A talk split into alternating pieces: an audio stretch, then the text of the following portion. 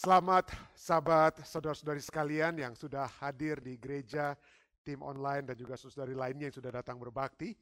Kita bersyukur karena sahabat ini kita dapat kembali memperoleh kekuatan dari firman Tuhan. Kita tiba kepada pembahasan yang terakhir ya dari seri atau seri nubuatan akhir zaman dan pada saat ini kita akan pembahasan yang terakhir, pembahasan yang ke-10 kita sudah melihat bagaimana Tuhan tidak membiarkan kita hidup dalam apa ya, ketidakpastian. Kitab Wahyu telah ia berikan kepada umat manusia agar kita dapat dipersiapkan. Kita tidak akan bingung, takut, ragu-ragu menghadapi hal-hal yang ada di depan kita. Tuhan sudah menyediakan segala sesuatunya untuk menjadi kekuatan bagi kita. Firman Tuhan ini telah diberikan kepada uh, Rasul Yohanes kekasih di Pulau Patmos untuk memberikan kekuatan kepada dia pada saat dia berada dalam pembuangan, dalam penawanan atau penjara di pulau tersebut. Ya, terpisah dari orang-orang Kristen lainnya di Pulau Patmos, dikelilingi oleh air laut yang menghalangi dia untuk bersama-sama dengan orang lain. Tetapi Tuhan memberikan terangnya, Tuhan menjem, men, menemui beliau, menemui Yohanes dan memberikan kekuatan kepadanya. Dan ini adalah kasih yang nyata yang Tuhan Allah kita telah berikan kepada kita. Ke di dalam diri kita masing-masing telah diberikan satu tempat di dalam hati kita, satu ide, satu pengharapan, satu keyakinan akan kekekalan. Jadi pada pada sahabat ini kita akan membahas tentang kekekalan dalam hati. Ini Kata ini tentunya berasal dari, kalau kita bisa baca, berasal dari pengkhotbah 3 ayat 11. Di sana dikatakan, ia membuat segala sesuatu indah pada waktunya, bahkan ia memberikan kekekalan dalam hati mereka. Ya, ada bahasa, dalam bahasa aslinya itu menunjukkan kepada the future, the present as well as the future. Apa yang akan terjadi Masa kekekalan itu bisa menunjuk kepada surga atau peristiwa-peristiwa menjelang kedatangan Yesus yang kedua kali. Tetapi segala sesuatu itu telah diberikan agar dapat menjadi satu kekuatan bagi kita. Dan itu diberikan di dalam hati. Ya. Di dalam hati kita. Ada seorang ahli matematika di tahun 1600-an eh, ya yang kita mungkin anak-anak muda tahu itu, Blaise Pascal, ya, French mathematician. Dia harus adalah seorang ahli matematika yang tentunya dalam segala sesuatunya dia berpikir secara logis. Logika itu yang diutamakan. Itulah orang-orang yang ahli-ahli matematika tentunya. Tetapi ini yang dia katakan. Walaupun dia mengutamakan dalam dalam uh, kehidupannya sehari-hari, dia mengutamakan logika, logika matematika dan lain sebagainya. Tetapi dia katakan apa?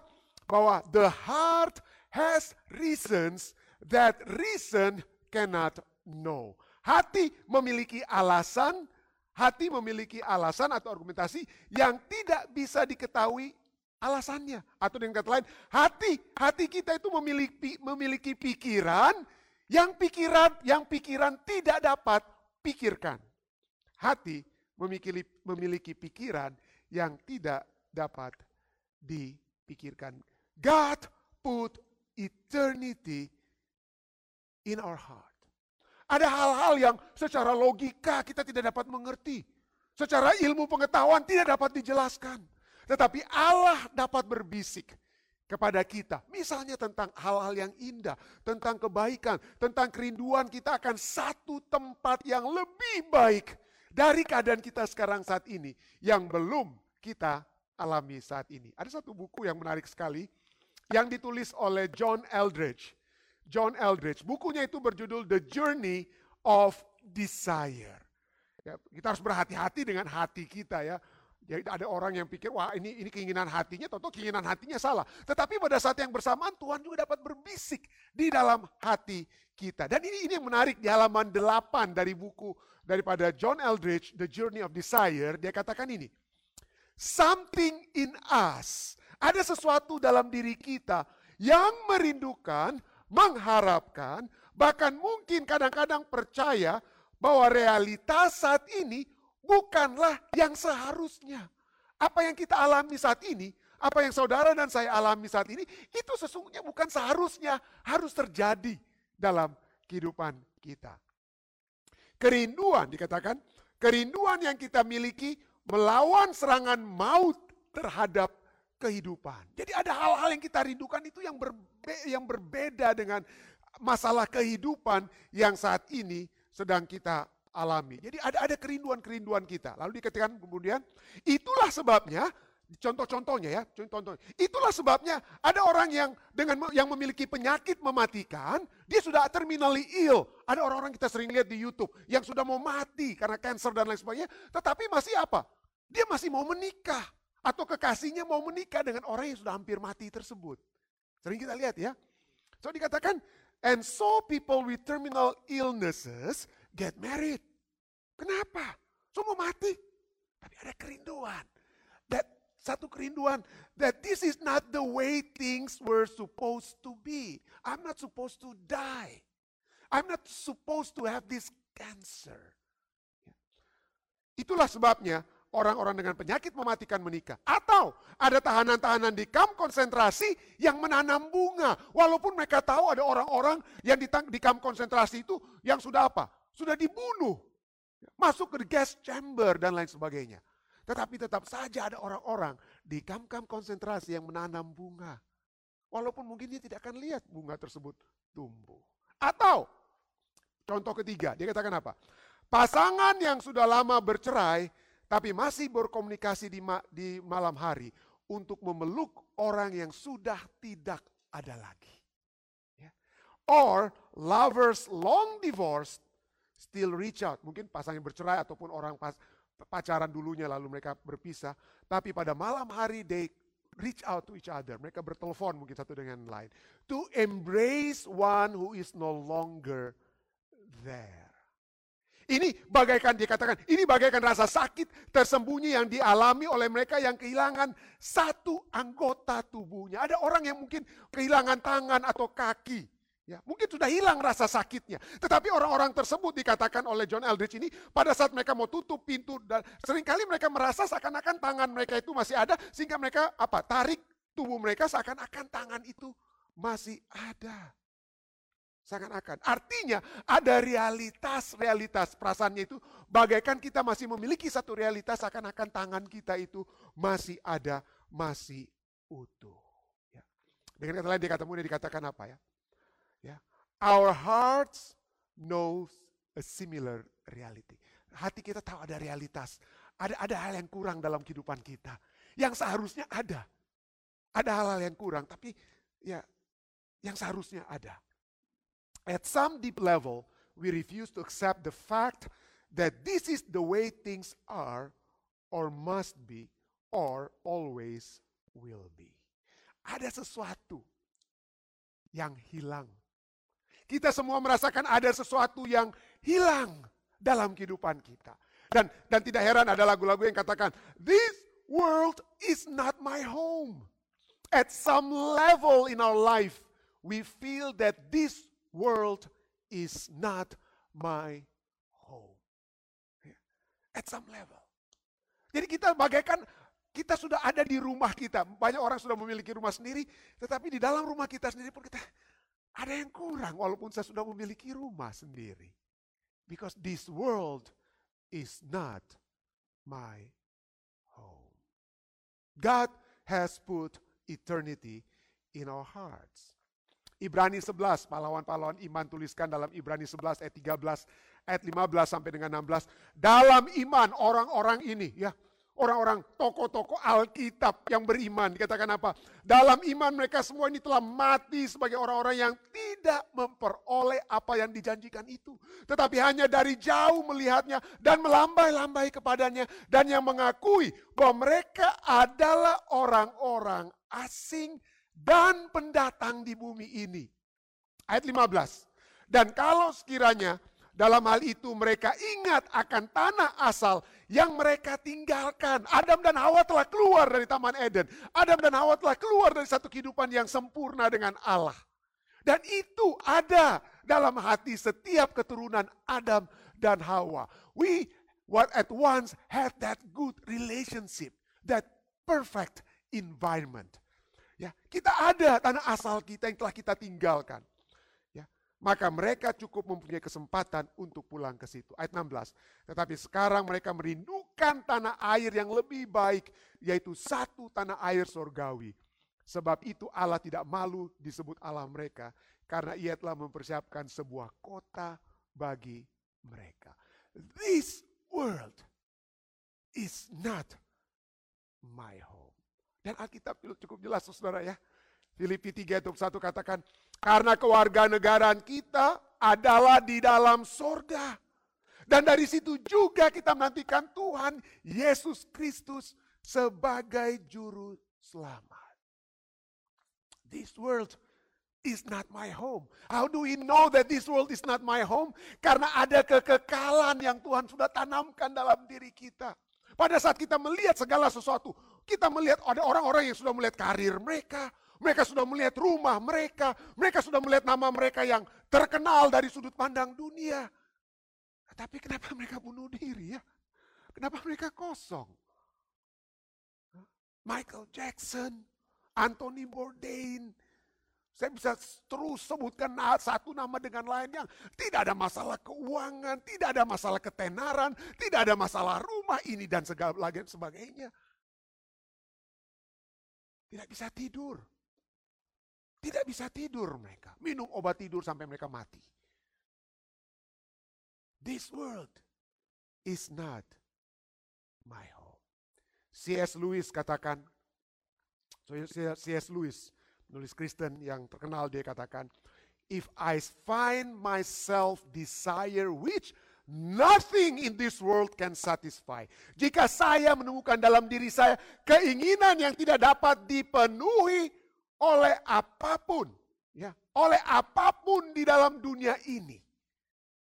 The only logical explanation dikatakan apa? Penjelasan yang paling logis dari kerinduan yang tidak dipenuhi itu adalah apa? The only logical explanation is that I was made for another world. Saya diciptakan bukan untuk dunia ini. Kalau sampai orang-orang yang terkenal, orang-orang yang kaya, orang-orang yang dari sudut pandang manusia tidak kekurangan apa-apa, tetap merasa kekurangan, berarti this world is not my home. There is another world. Ada dunia lain yang kita tahu dari dalam hati kita, yang pikiran mungkin tidak dapat pikirkan bagi orang bagi orang dunia ya, yang mereka tidak dapat pikirkan, but we, they know in their heart that they are made, we all are made for another world. This world is not my home, for we are made for another world. Dan dan bisikan dari dalam hati ini kita sudah selalu lihat dari perjalanan kehidupan umat-umat Tuhan ya. Di mana saja mereka pergi. Abraham Abraham keluar dari Ur dan Kasdin dibawa ke tanah Kanaan, tanah perjanjian, tapi kemudian dia ke Mesir. Dia pergi terus, dia pergi terus ke kiri dan ke kanan. Dia pergi terus ke kiri dan ke kanan. Orang-orang Israel di Mesir, apa yang Tuhan katakan kepada mereka? Dalam keluaran 3 ayat 17. Aku akan menuntun kamu keluar dari kesengsaraan di Mesir, menuju ke negeri orang Kanaan, orang Het, orang Amori, orang Faris, orang Hewi, dan orang-orang Yebus, ke suatu tempat yang berlimpah susu dan madunya. Tanah Kanaan itu penuh dengan susu dan madu dengan kata lain, penuh dengan hal-hal yang dibutuhkan oleh mereka. Yang dari sudut pandang manusia boleh dikatakan sudah cukup, sudah lengkap. Tetapi seribu tahun kemudian, seribu tahun kemudian hal yang sama masih diucapkan kepada mereka. Dalam Yeskiel 26 ayat 6, Yeskiel 20, sorry. Yeskiel 20 ayat 6 Tuhan katakan apa? Pada hari itu aku bersumpah kepada mereka untuk membawa mereka dari tanah Mesir ke tanah yang kupilih baginya negeri yang berlimpah-limpah susu dan madunya tanah yang permai di antara semua negeri. Selain disebut tentang susu dan madunya, sekarang dalam Yeskiel 20 ayat 6 dikatakan apa? Wow, lebih apa ya? God will bring in a land of the lands, the most beautiful of all lands. Alkitab bahasa Inggris katakan the most beautiful of all lands. Loh, mereka sudah di situ. Kalau demikian, ini yang land yang mana ini? Yang lebih lengkap lagi. Ya. Dia land yang lebih mana lagi yang lebih lengkap? Karena bangsa Israel, walaupun mereka sudah berada di tanah perjanjian, tetap gelisah. Ada yang tetap kurang. Kenapa? Karena di mana pun kita berada di dalam dunia ini, kita akan selalu gelisah. Tetap ada hal-hal yang kurang. Kita tahu, itulah sebabnya Yesus katakan apa? Yesus menggunakan kata gelisah tersebut pada saat Yesus berkata dalam Yohanes 14 ayat 1 sampai 3, janganlah gelisah apa? hatimu. Janganlah gelisah hatimu. Percayalah kepada Allah, percayalah juga kepadaku. Di, rupa, di rumah Bapakku banyak tempat tinggal. Jika tidak demikian tentu aku mengatakannya kepadamu. Sebab aku pergi ke rumah Bapakku itu. Sebab aku pergi ke situ untuk untuk menyediakan tempat bagimu. Aku akan datang kembali dan membawa kamu ke tempatku. Kenapa? Karena di di tempat kita saat ini kita masih akan terus gelisah, saudara. Kita masih akan terus gelisah. Ya. Tapi Tuhan akan datang kembali membawa kita ke tempatnya. Ya. Supaya di mana, Yesus katakan, supaya di tempat di mana aku berada, kamu pun akan berada. Ya. Siapa yang siapa yang tidak pernah gelisah di dunia ini? Ada yang katakan, wah puji Tuhan ya, pendeta rantung ini diberkati. Nah, seperti pelajaran sahabat kita. Pendeta rantung ini sudah di Amerika. Ya sudah sudah enak, sotabai di Amerika. Sering kita dengar orang bilang seperti itu ya. Wah, di Amerika pun ada ada tingkatannya. Oh, dia sotabai. Oh, kenapa di Amerika sotabai? Oh, so ada status. Wah, so lebih lebih lagi. Lebih tabai. Apalagi? Oh, sudah ada American Dream. Ada American Dream. Wah, dia lebih apa? Ada American Dream, sudah punya rumah. Nah, saya, saya tidak sedang menyinggung orang yang punya rumah, tidak. Saudara, please jangan jangan Anda pikir saya anti orang yang punya rumah karena saya masih di apartemen, tidak ya. Ya, tidak, tapi poinnya adalah itu itu yang sering kali apa ya, orang-orang pikir dalam sudut pandang dunia kita diberkati pada saat kita punya ini, ini, ini dan itu. Tetapi biarpun kita sudah punya semua yang saya sebutkan tadi, sering kali, sering kali atau kadang kala kita masih tetap dapat gelisah. Kenapa? Karena kita masih berada dalam rumah di dunia ini. Ya. God has prepared a better place. Dan dari kita lihat Tuhan selalu rindu membawa saudara dan saya itu apa? Ke tempat yang lebih baik. Ke tempat yang lebih baik. Kita sudah lihat sini, kita sedang akan berbicara tentang apa ya? Kita akan berbicara tentang surga. Dan pada saat saya ingin bertanya kepada Anda kira-kira, kenapa surga itu lebih baik? Kalau Tuhan rindu untuk membawa kita ke tempat yang lebih baik, saya ingin bertanya, kenapa surga itu lebih baik? Ada kira-kira yang di gereja yang boleh kasih tambahan? Pendeta muda tulus, kenapa surga itu lebih baik? Kata saudara-saudari lainnya. Oke, puji Tuhan ini kita ada teolog di antara kita yang langsung menjawab, nggak ada lagi jawaban yang lebih baik selain itu ya. Selain apa yang dikatakan oleh pendeta muda tulus. Tapi sering kali orang pada saat mereka ditanya tentang surga, wah mereka langsung ingat lagu I've got a mansion just over the hill. Nah, jadi seakan-akan surga itu karena kita akan bersuka cita karena kita ada apa? Mansion. Kita ada apa dikatakan? Kita ada mansion. Wah apalagi? Wah ada yang bilang, wah saya tidak di dunia ini saya cuma naik terus, saya, neta saya cuma naik terus sih Hyundai Elantra. Mudah-mudahan di surga ada ada Corvette. Waduh. Mudah-mudahan di surga ada Corvette. Ada yang katakan seperti itu. Ya. Atau ada orang yang pikir ada, ada satu yang ini ini orang rohani juga ada ada satu artikel di converse di conversation ya ditulis oleh seorang yang bernama uh, Robin Whittaker. Jadi Robin Whittaker ini dia menulis apa ya satu artikel di Conversion dikatakan yang judulnya What and Where is Heaven? Jadi di mana apa dan di mana itu apa? Surga. Dan dan dan uh, Robin Whittaker ini bercerita tentang dia punya oma, dia punya nenek. Dia dia dia ditanya di masa tuanya neneknya itu ditanya oleh Robin Whittaker, ya. Ditanya apa ya? Uh, bagaimana tentang surga? Mau ke surga? Lalu neneknya katakan, oh saya tidak mau ke surga. Loh, kenapa kamu tidak mau ke surga? Well, neneknya jawab, I think it will be rather boring. Jadi dia katakan, ah bosan kalau saya ke surga. Kenapa? Kalau saya di, di surga hanya duduk-duduk di atas awan, lalu hanya nyanyi-nyanyi lagu Sion. Bosan saya nanti seumur, seumur apa? Seumur kekekalan. Masa cuma duduk nyanyi-nyanyi untuk apa? Memuji Tuhan. Aduh nggak bikin apa-apa bosan. Jadi banyak orang pandangan tentang surga itu, apa ya? Kita kita lihat membosankan katanya. Kalau cuma masuk gereja, sedangkan masih muda aja nih oma, setengah mati mau dengar khotbah, Apalagi kalau sepanjang kekekalan. Ini cuma sekali sekali seminggu, satu jam lagi khotbahnya. Kalau kepanjangan pendeta Rantu ngomong. Bosan. Apalagi kalau sepanjang kekekalan dengar khotbahnya Yesus terus sambil nyanyi lagu Sion, bosan. Katanya Oma ini.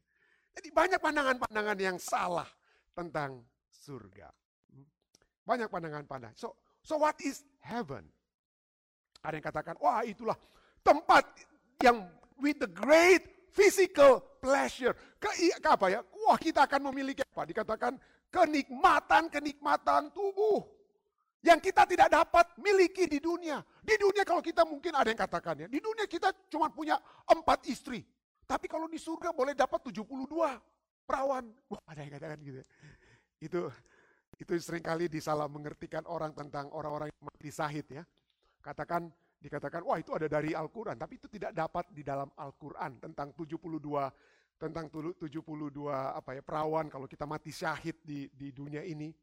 Itu bukan menurut Al-Qur'an tapi itu menurut hadis dari Imam Al-Tirmidzi.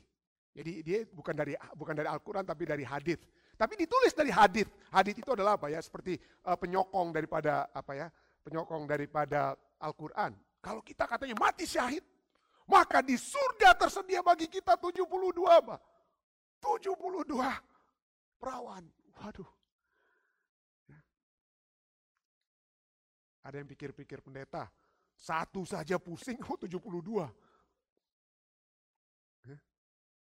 But the question is, if heaven is a place full of everything that we want, kalau surga itu adalah penuh dengan hal-hal yang kita inginkan, yang lebih daripada yang kita inginkan dari di dunia ini, kita lipat gandakan, maka yang kita lipat gandakan di dunia ini sering kali ujung-ujungnya itu bukan membawa kita ke surga, ke neraka saudara-saudara. Ya. Yang kita kita inginkan di dalam dunia ini, ujung-ujungnya sering kali yang kita pikirkan, yang kita pikir kenikmatan dunia, itu bukan membawa kita ke surga. Makanya ada katakan, ada yang katakan definisi daripada heaven itu adalah a place full of everything you get sent to hell for. Jadi, jadi heaven atau surga adalah tempat yang penuh dengan segala sesuatu yang sesungguhnya menyebabkan kita sesungguhnya dikirim ke mana ya? Ke, ke neraka bukannya ke surga. Jadi the truth, sesungguhnya heaven is not a place where worldly condition are amplified. Jadi heaven, surga itu bukanlah satu tempat di mana kondisi-kondisi dunia ini dilipat gandakan dari empat istri jadi 72 virgin. Bukan begitu. Dan kalau itu bukan begitu, ya apa dan? Tapi betul, saudara ya. Coba Anda lihat, Anda pikir kalau di dunia ya saya cuma punya saya cuma punya ini, punya itu. Tapi coba kita lihat, apa yang Anda inginkan di dalam dunia ini yang dapat bertahan lama? Mobil, tas, sepatu, rumah. Coba Anda pikirkan. Hal-hal yang Anda pikir kalau Anda dapat peroleh, maka Anda akan apa? Puas. Kenapa? Dunia sudah diciptakan agar apa yang Anda miliki itu tidak akan pernah puas. Anda tahu, waktu saya masih di Unclub, saya belum punya laptop, saya tidak punya bahkan apa, saya tidak punya uh, uh, uh, LCD projector. Ya. Hanya ada satu dimiliki oleh Universitas Kelabat ada saat itu LCD projector dan wah kadang-kadang kadang-kadang waktu itu ya waktu itu rebutan dosen-dosen untuk mau pinjam ini LCD projector ada peraturan khusus untuk LCD projector tersebut. Satu waktu ada satu peraturan yang saya tidak saya langgar terus terang saya mohon maaf kepada rektor. Saya sudah minta maaf sih. Saya bawa LCD projector itu ke ke jemaat untuk apa? Untuk saya bikin seminar. Tapi ada dosen lainnya yang wah eh ini pendeta Rantung ini melanggar peraturan ini. Sampai begitu saudara-saudara. Dan Anda tahu apa yang ada dalam benak saya waktu itu? Saya katakan Tuhan, kalau saya pensiun, saya cuma minta dua hal Tuhan. Dua hal. Komputer dan LCD projector. Supaya saya bisa bikin seminar di gereja-gereja. Itu saja saya mohon Tuhan. Ya. Itu saja saya mohon. Tapi saya pikir kalau Tuhan waktu itu memberikan apa yang saya milih, inginkan saat itu, maka LCD projector dan laptop yang kalau Tuhan berikan kepada saya itu di tahun 1999 itu, itu sudah obsolete saat ini. Laptopnya sudah tua, proyektornya itu biar tengah malam gelap semua. Nggak ada lagi apa? Kekuatannya dengan kata lain. Kenapa? Karena dunia sudah diciptakan apa yang kita inginkan itu selalu apa? Berubah setiap hari, setiap bulan, setiap tahun. Berubah, berubah. More and more and more and more. So, what is heaven is? Apa kalau demikian? Surga itu. Ada seorang penulis ya, penulis Harry Blamer di Christianity Today ya. Dia menulis satu artikel, judul daripada artikel itu adalah The Eternal Weight of glory. The eternal weight of glory. Ya. Dikatakan apa? Seandainya saja kita bisa mendapatkan hal-hal positif dari kehidupan duniawi tanpa hal-hal negatif. Surga dikatakan ya. Itu adalah apa? apa apabila kita dapat berada di satu situasi, satu tempat di mana tidak ada hal-hal negatif. Kalau saja kita bisa mendapatkan hal-hal positif dari kehidupan duniawi tanpa hal-hal negatif. Apa itu hal-hal negatif duniawi nanti kita akan lihat ya. Tetapi justru itulah yang ditawarkan surga. Yang ditawarkan surga bukan mobil, bukan laptop, bukan proyektor, bukan rumah atau lain sebagainya yang utama. Tapi yang diutama yang yang ditawarkan oleh surga adalah ketiadaan hal-hal yang negatif. Apa contohnya? In heaven dia katakan. Di surga. Baik dosa manusia dan dominasi waktu akan tersapu, akan hilang. Itu hal-hal negatif. Kita dibatasi kehidupan kita dalam dunia saat ini oleh dosa dan waktu. Ya, waktu, dosa dan waktu. Dosa dan waktu itu ya dengan kata lain yang menyebabkan banyak hal-hal yang negatif. Contohnya apa? Di sini, di dunia ini ya. Dosa dan waktu membuat bunga dan kecantikan manusia itu layu. Dosa dan waktu mendorong niat yang mulanya baik kemudian menguap. Makanya ada ada presiden yang mula-mula bagus, lama-lama setelah jadi jadi diktator menguap niat-niat baiknya. Dosa dan waktu memisahkan kita dari orang-orang yang kita cintai. Dosa dan waktu. Di alam semesta, kemudian dikatakan apa? Di alam semesta yang diatur oleh waktu. Pernikahan yang paling bahagia itu dapat berakhir dengan kematian. Wanita terindah, wanita tercantik menjadi kerangka atau mungkin suami yang ganteng oleh sebab dosa dan waktu akan menjadi tengkorak. Itulah hal-hal negatif ya. ya. Itulah hal-hal negatif yang ada di dunia ini. Surga akan menghilangkan hal-hal negatif tersebut. Wahyu 21 ayat 4 katakan, dan ia akan menghapus segala air mata dari mata mereka dan mau tidak akan ada lagi. Tidak akan ada lagi perkabungan atau ratap tangis atau duka cita sebab segala sesuatu yang lama itu telah berlalu. Ini menjadi satu kekuatan buat Yohanes di Pulau Patmos, sudah menjadi kekuatan bagi umat-umat Tuhan di zaman Yohanes yang dikirim surat dari Pulau Patmos dan dapat menjadi kekuatan bagi saudara dan saya bahwa Allah akan menghapus segala air mata dari mata mereka. Apa masalahnya dengan air mata ya? Dosa kalau kita dosa kalau kita menangis? Tidak ya. Yesus saja menangis kan. Yesus Allah saja katakan kalau kita berduka, kalau kita menangis, maka air mata kita, setiap tetesan air mata kita itu disimpan dalam kirbat Allah. Kita sudah pernah bahas hal tersebut, ayat tersebut. Jadi apa artinya? Segala air mata itu tidak akan ada lagi. Bukan air matanya yang menjadi masalah. Tetapi segala sesuatu yang menyebabkan saudara dan saya menangis. Kita menangisi orang-orang yang telah beristirahat. Ya. Sahabat lalu kita menghibur Melinda Walanda oleh sebab ayah yang dikasih Tuhan izinkan beristirahat. Kenapa dia menangis? Kenapa kita menangis? Karena rasa-rasa penyesalan, rasa bersalah. Kenapa saudara-saudari lainnya menangis? Mungkin ada yang menangis karena pada saat mereka mengalami penyakit kanker, penyakit kanker itu ada yang rasakan katanya seperti membakar tubuh saya pendeta. Menangis karena rasa sakit. Secara fisik. Secara fisik. Begitu banyak tangisan yang dikeluarkan. Oleh sebab rasa sakit secara emosional dan bahkan rasa sakit secara fisik. But God will wipe every tears. God will wipe away every tear from their eyes.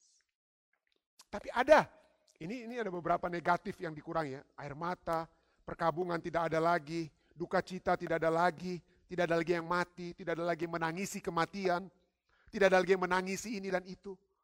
Tidak ada, tidak ada, tidak ada. Removal of the negative. Tapi ada satu negatif yang paling besar. Yang paling besar yang akan apa? Yang akan dihilangkan di dalam kerajaan surga. Apa itu? Satu negatif yang paling besar. Nah saya sudah baca ini Wahyu 21 ayat 4. Fokus kita tentunya di akhir pembahasan kita tetap dari kitab Wahyu. Kita dalam seri-seri akhir zaman ini kita membahas umumnya dari, kitab Wahyu. Dan ini yang terakhir. Kitab Wahyu berbicara tentang hal-hal mengerikan yang akan terjadi. Kitab Wahyu berbicara tentang kita tidak sempat lagi kutuk-kutuk yang akan jatuh ke bumi. Tetapi pu, akhir, puncak daripada kitab Wahyu bukan hal-hal yang mengerikan. Yang memang akan terjadi di bumi. Tetapi hal-hal indah yang Tuhan sudah siapkan bagi kita. Kitab Wahyu itu bukan kitab untuk menakut-nakuti saudara dan saya, tetapi memberikan pengharapan, memberikan kekuatan kepada saudara dan saya. Dan apa itu kekuatan yang utama? Negatif yang utama yang akan dihilangkan oleh Tuhan. Mari kita lihat Wahyu 21 ayat 1. Kita berapa ayat sebelumnya? Tadi kita sudah baca Wahyu 21 ayat 4. Ini yang akan dihilangkan. Lalu aku melihat langit yang baru dan bumi yang baru. Puji Tuhan. Sebab langit yang pertama dan bumi yang pertama telah berlalu dan laut pun tidak ada lagi. Wait, wait, wait, wait, wait a minute, pendeta. Pendeta, apa apa? Tertulis ini? Laut pun tidak ada lagi. Waktu saya baca, saya, waktu saya baca ini saya bilang, Tuhan, laut itu tidak negatif. Kenapa engkau mau hilangkan? Saya saya suka sekali menonton apa ya dokumentari-dokumentari ya tentang planet Earth ya. Dan baru-baru ini saya nonton juga dokumentari ya. Judul film yang saya nonton dengan istri saya adalah The Octopus Octopus Teacher. Ada yang pernah lihat itu kalau ada punya Netflix dia menang Oscar untuk dokumentari tahun 2020 ya. Saya undang Anda nonton. The Octopus Teacher. Ada seorang di South Africa yang bersahabat dengan apa? Oktopus. Apa ini oktopus bahasa ini? Hah? Gurita ya, gurita itu binatang yang gurita itu. Waduh, bagus sekali dokumentarinya. Bagus sekali, sangat menyentuh. Tidak heran dia menang Oscar. Saya tidak sedang mempromosikan film ya. Tetapi poinnya adalah saya dan istri saya itu sangat mencintai laut. Saudara-saudara, kami suka sekali melihat apa? Binatang-binatang dari dalam laut. Kami sedih pada saat kami melihat uh, uh, uh, uh, di dalam dokumentari Netflix seperti Sispirasi. Sispirasi menceritakan bagaimana dolphin, whales, ya binatang-binatang laut ini, apa ikan-ikan di laut itu dibunuh dan untuk ini dan itu kami menangis melihat hal tersebut. Lalu Tuhan katakan, laut tidak ada lagi. Ya. Laut tidak ada lagi. Apakah dosa ada laut? Tapi di Alkitab katakan ada laut kaca. Ya, laut kaca ada. Lalu Tuhan kan ciptakan laut itu dipisahkan laut apa pada hari kedua Tuhan ciptakan apa? Di, diciptakan apa? Firmamen. Air yang di atas, air yang di bawah di hari ketiga dipisahkan laut dan apa? Daratan. Pada saat dipisahkan baik adanya Tuhan katakan. Laut dan daratan itu artinya baik. Kenapa di sini laut tidak ada lagi? Pada saat inilah saya mencoba untuk melihat bagaimana laut sering kali dalam Alkitab kalau Anda membaca dalam Wahyu 17 berbicara tentang wanita kita sudah bahas waktu lalu ya. Yang keluar yang katakan apa ya? Bagaimana itu adalah usaha-usaha laut, simbol daripada laut salah satunya adalah usaha-usaha manusia untuk menentang Allah. Dengan kata lain, mari kita lihat konteks daripada laut itu. Jangan hanya baca dari Wahyu 21 ayat 1. Baca seluruhnya. Wahyu 21 ayat 1 sampai 3. Sana dikatakan, Lalu aku melihat langit yang baru dan bumi yang baru, sebab langit yang pertama dan bumi yang pertama telah berlalu, dan laut pun tidak ada lagi.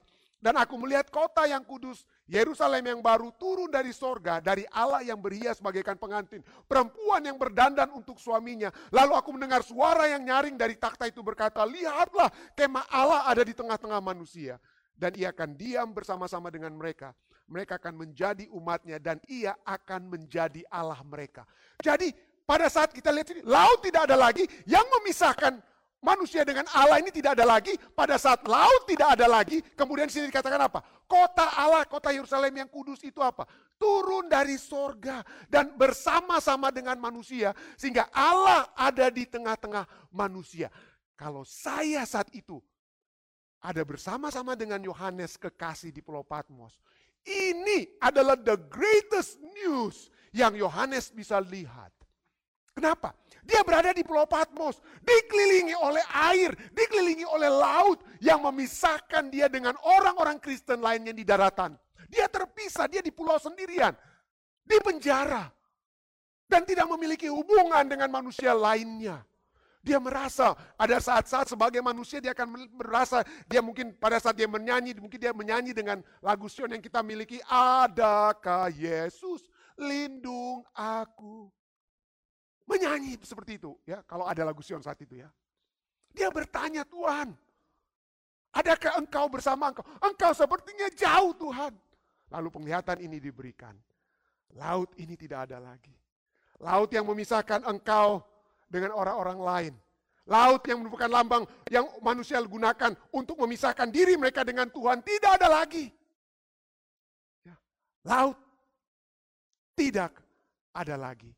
Karena pada saat itu tidak ada lagi yang akan menghalangi kita dengan Allah kita. Allah yang akan ada di tengah-tengah manusia. Kalau saya adalah Yohanes Pembaptis, ini adalah ayat emas dari kitab Wahyu, Saudara. Ya, bukan berarti laut secara literal tidak ada lagi, tetapi hal-hal yang memisahkan Yohanes dengan Allahnya tidak ada lagi. Tapi Yohanes di sini dia melihat dikatakan apa? Kota yang kudus Yerusalem turun dari sorga. Allah ada di tengah-tengah manusia. Dan diam bersama-sama dengan mereka. Mereka akan menjadi umatnya. Dan ia akan menjadi Allah mereka. Fokus kita lihat tentang Yerusalem yang baru ini. Tentunya kita bisa lihat dari ayat-ayat sebelumnya. Oh jalannya dari emas, permata ini, permata itu. Wah sering kali itu menjadi fokus kita. Pada saat kita berbicara tentang surga, ada sekali, banyak sekali pengkhotbah-pengkhotbah yang suka sekali berbicara. Saudara-saudara, jangan khawatir, di surga banyak emasnya, jalan saja emas. Permata-permata kiri kanan. Waduh, fokus kita kepada permata emas dan perak. Kalau saya jadi Bill Gates, rumah saya saya bisa buat semuanya dari emas dan permata, saya nggak perlu ke surga, saudara. Tapi lihat ini fokusnya apa? Fokus daripada surga. Bukan itu itu itu bonus, itu permata dan lain sebagainya, Saudara.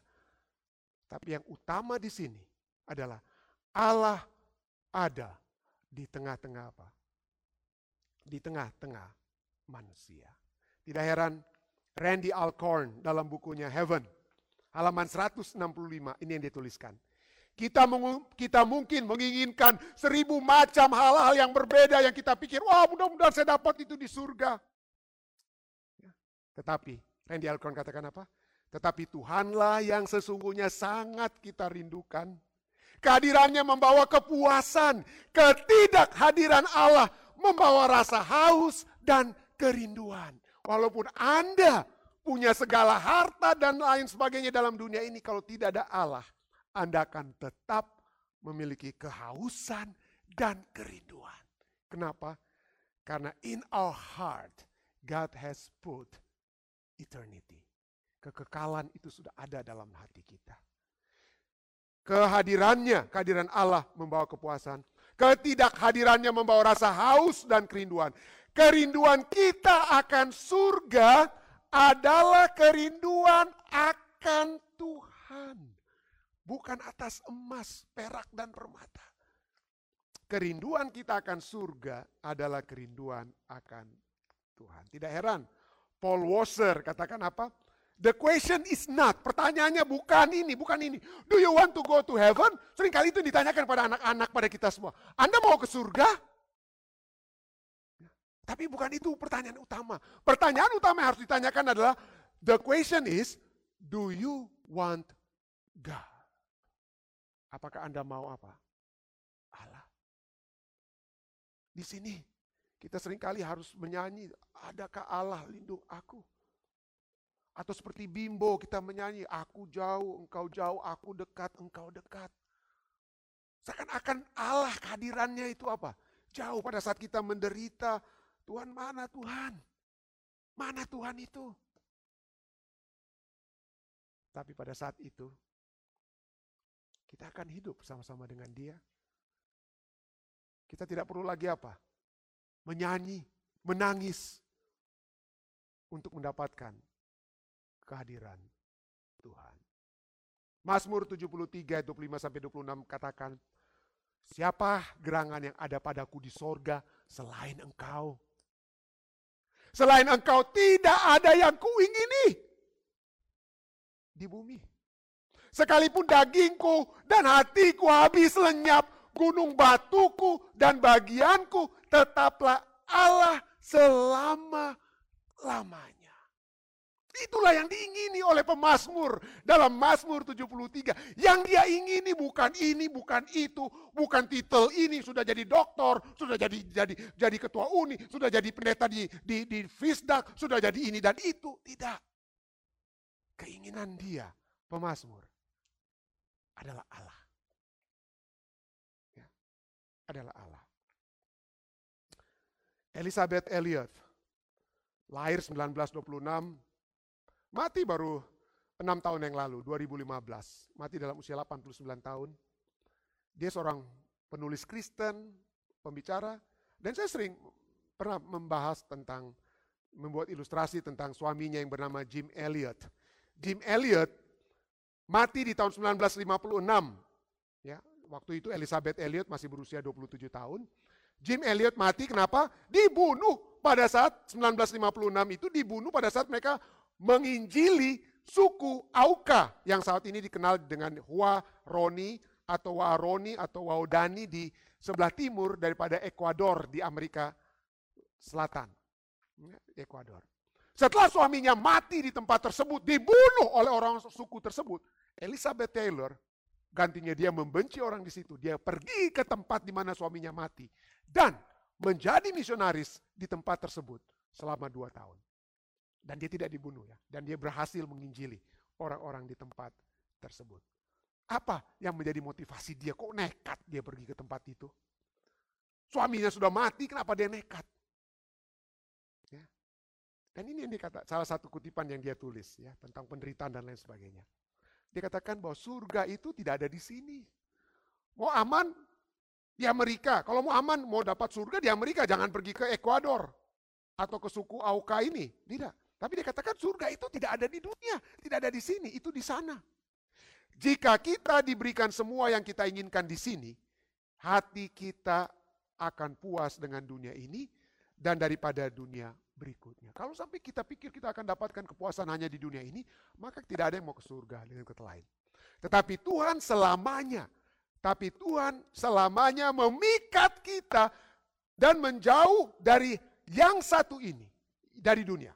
Tuhan membujuk kita kepadanya dan kerajaannya yang masih tidak terlihat. Di mana kita pasti akan menemukan apa yang sangat kita rindukan. Oke, kalau demikian pertanyaannya saudara, apa yang kita rindukan? Apa itu kekekalan dalam hati kita yang kita semua rindukan? Yang yang mana hanya akan dipenuhi nanti di dalam kerajaannya walaupun saat ini ada ada istilah surga kecil di atas bumi ataupun hal-hal yang indah yang Tuhan sudah dapat berikan kepada kita kecil-kecil. Tapi yang lebih sempurna dalam kerajaannya apa itu? Apa itu yang dalam hati kita yang dapat kita miliki secara sempurna nantinya ada empat hal saudara. Yang pertama, kehidupan yang baru. Berapa banyak di antara kita yang sering kali menyesal dengan apa yang kita telah lakukan di waktu yang lalu. Siapa yang tidak pernah berpikir, saya tidak tahu Anda, tapi saya akan angkat tangan. Kalau ada time machine saat ini, ada time machine, ada satu alat di mana saya masuk ke dalamnya, lalu saya tinggal pencet, oke kembalikan saya di tahun 1970, maka saya akan yang pertama akan apa? Masuk ke dalam time machine tersebut. Kenapa? Karena begitu banyak penyesalan-penyesalan yang saya telah yang saya miliki saat ini. Yang hal-hal yang salah yang saya sudah buat di masa yang lalu, saudara. Ya. Tapi kita saya tidak bisa kembali. Kenapa? Karena itulah akibat dari apa? Dosa. Akibat dari dosa saya telah membuat keputusan-keputusan yang salah di waktu-waktu yang lalu yang saya sampai saat ini terus terang masih menyesal. Saya masih bisa. Tapi kehidupan baru yang Tuhan berikan adalah kita menjadi ciptaan baru. Wahyu 21 ayat 1 katakan, Lalu aku melihat langit yang baru, bumi yang baru. Sebab langit yang pertama dan bumi yang pertama telah berlalu dan laut pun tidak ada lagi. Tidak ada lagi yang menghalangi kita berhubungan dengan Tuhan. Yang pertama itu telah berlalu. Nah ada yang mau ingat-ingat lagi dalam kerajaan surga. Oh pendeta rantung, aduh wow. Pendeta ingat tahun 1980-an pendeta itu yang bikin yang yang uh, bikin ini dan itu kepada saya dan lain sebagainya. Gak ada lagi orang-orang akan bicara seperti itu. Kehidupan yang baru diberikan, kesempatan yang baru diberikan kepada kita. Roma 8 ayat 1, 1 katakan, makhluk itu sendiri juga akan dimerdekakan dari perbudakan kebinasan dan masuk ke dalam kemerdekaan kemuliaan anak-anak Allah. Kenapa saya sering kali sering merasa dalam penjara? Kenapa? Karena saya membuat banyak kesalahan kepada keluarga saya, kepada istri saya, kepada anak-anak saya, kepada orang tua saya. Sampai saya seperti, aduh, nggak bisa bikin apa-apa karena saya ingat, aduh, begitu mereka lihat, hehe, dulu ingat, he, habis saya. Istilahnya ya. Berada dalam perbudakan kebinasaan, perbudakan kesalahan yang masih mengikuti kita. Tapi pada saat itu saudara dan saya akan menjadi ciptaan baru kita dilahirkan kembali.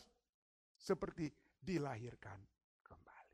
Yang kedua, kita kembali memiliki hubungan yang baru dengan Allah. Wahyu 21 ayat 3 katakan, lihatlah kemah Allah ada di tengah-tengah manusia. Dan ia, Allah, akan diam bersama-sama dengan mereka. Mereka akan menjadi umatnya dan ia akan menjadi Allah mereka. Yohanes 1 ayat 12 katakan, tetapi semua orang yang menerimanya diberinya kuasa supaya menjadi anak-anak Allah yaitu mereka yang percaya dalam namanya. Allah akan selalu bersama-sama dengan kita. Tidak akan lagi ada pilihan-pilihan yang salah, saudara yang kita buat. Ya. Tidak ada, tidak akan ada lagi penyesalan-penyesalan baru yang akan kita buat. Ya. Kita akan selalu mengambil keputusan yang tepat. Kenapa? Karena Allah ada di samping kita untuk selalu kasih tahu kita. Ya. Hubungan yang baru dengan Allah. Dan mereka akan melihat wajahnya dan namanya akan tertulis di dahi mereka. Yang ketiga, ha, baru secara apa? Secara fisik. Saat ini saya hanya bisa ingat, waduh waktu masa muda, wah lompat, smash kiri kanan kayak apa ya. Ya membayangkan diri saya waktu itu kayak Lim Swee saudara. Ah, mungkin yang muda-muda nggak tahu, nggak kenal lagi siapa itu Lim Swee ya. Waduh waktu itu, Memang setiap kali saya lompat untuk smash, saya sedang membayangkan Lim Swee King yang lompat untuk smash. Waktu saya main bola, waduh, Saya pikir seperti Maradona dan lain sebagainya, saudara. Walaupun nggak nggak seperti mereka, tapi dalam pikiran saya, wah saya harus bikin pergerakan ini seperti Maradona. Sekarang, aduh, saudara, mau lompat sedikit saja kalau sampai jatuh, lalu ACL saya tergoyang, aduh, harus minta tolong pendeta muda tulus atau ketua Rituan Lingga untuk pimpin pelajaran sekolah sahabat karena apa? Ligamen yang apa ya, tak ta bongkar kiri kanan. Nggak bisa, saya punya lutut itu nggak bisa tersalah saudara. Begitu tek, aduh langsung harus ada yang tarik. Dan waktu lalu sampai acara ibadah malam itu saya serahkan ke ketua ring, Lingga atau dengan uh, pendeta muda tulus. Oleh sebab kaki saya yang tak bengkok yang belum tatre. Sampai 8 jam. Baru secara fisik kita akan Wahyu 21 ayat 4 juga berbicara tentang apa? Segala sesuatu yang lama itu apa? Telah berlalu. Filipi 3 ayat 20 21. Karena keluarga negaraan kita di dalam sorga. Dan dari situ juga kita menantikan Tuhan Yesus Kristus sebagai juru selamat yang akan mengubah tubuh kita yang hina ini. Sehingga serupa dengan tubuhnya yang mulia. Menurut kuasanya yang dapat menaklukkan segala sesuatu kepada dirinya.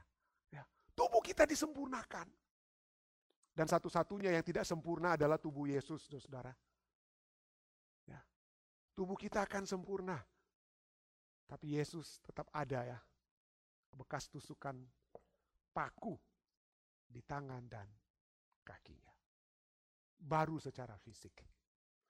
Dan yang terakhir, kita baru secara spiritual dan moral. Wahyu 21 ayat 6 sampai 7 katakan, Orang yang haus akan kuberi minum dengan cuma-cuma dari mata air kehidupan. Barang siapa menang, ia akan memperoleh semuanya itu dan aku akan menjadi Allahnya dan ia akan menjadi anakku. Roma 7, 23, 24 katakan, di dalam anggota-anggota tubuhku aku melihat hukum yang lain yang berjuang melawan hukum akal budiku dan membuat aku menjadi tawanan hukum dosa yang ada di dalam anggota-anggota tubuhku. Ah manusia celaka, siapa yang akan melepaskan aku dari tubuh maut ini? Rasul Paulus berbicara tentang apa ya?